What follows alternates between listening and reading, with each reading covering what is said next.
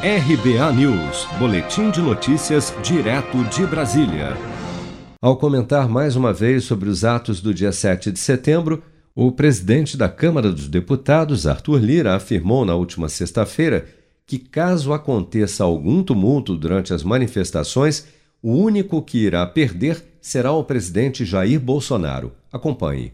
Nós esperamos, sim, que as manifestações ocorram um clima pacífico, de normalidade, de respeito às instituições, ao Estado Democrático de Direito. Manifestações, eu já disse diversas vezes, elas são normais no Brasil desde 2013, nós estamos acostumados a elas.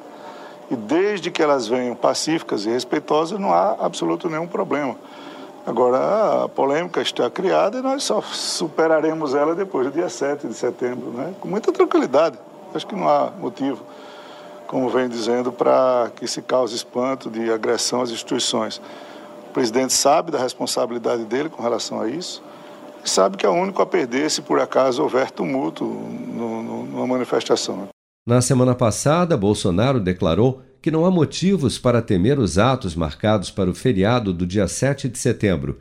Para o presidente, as manifestações serão um grito de liberdade e uma oportunidade nunca antes vista de mudança para o povo brasileiro, mas voltou a atacar o STF na última sexta-feira, afirmando que os atos também serão um ultimato aos ministros do Supremo. Abre aspas, se escolherem jogar fora das 4 linhas da Constituição, nós mostraremos que poderemos fazer também valer a vontade e a força do seu povo. Fecha aspas, ameaçou o presidente.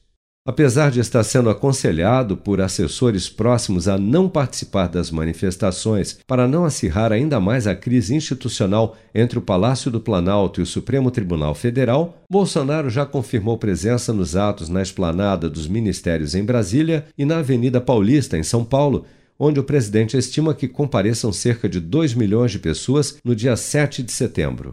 Seja para conquistar sonhos ou estar seguro em caso de imprevistos, conte com a poupança do Sicredi. A gente trabalha para cuidar de você, da sua família e proteger as suas conquistas. Se puder, comece a poupar hoje mesmo. Procure a agência Sicredi mais próxima e abra sua poupança. Sicredi, gente que coopera, cresce. Com produção de Bárbara Couto, de Brasília, Flávio Carpes.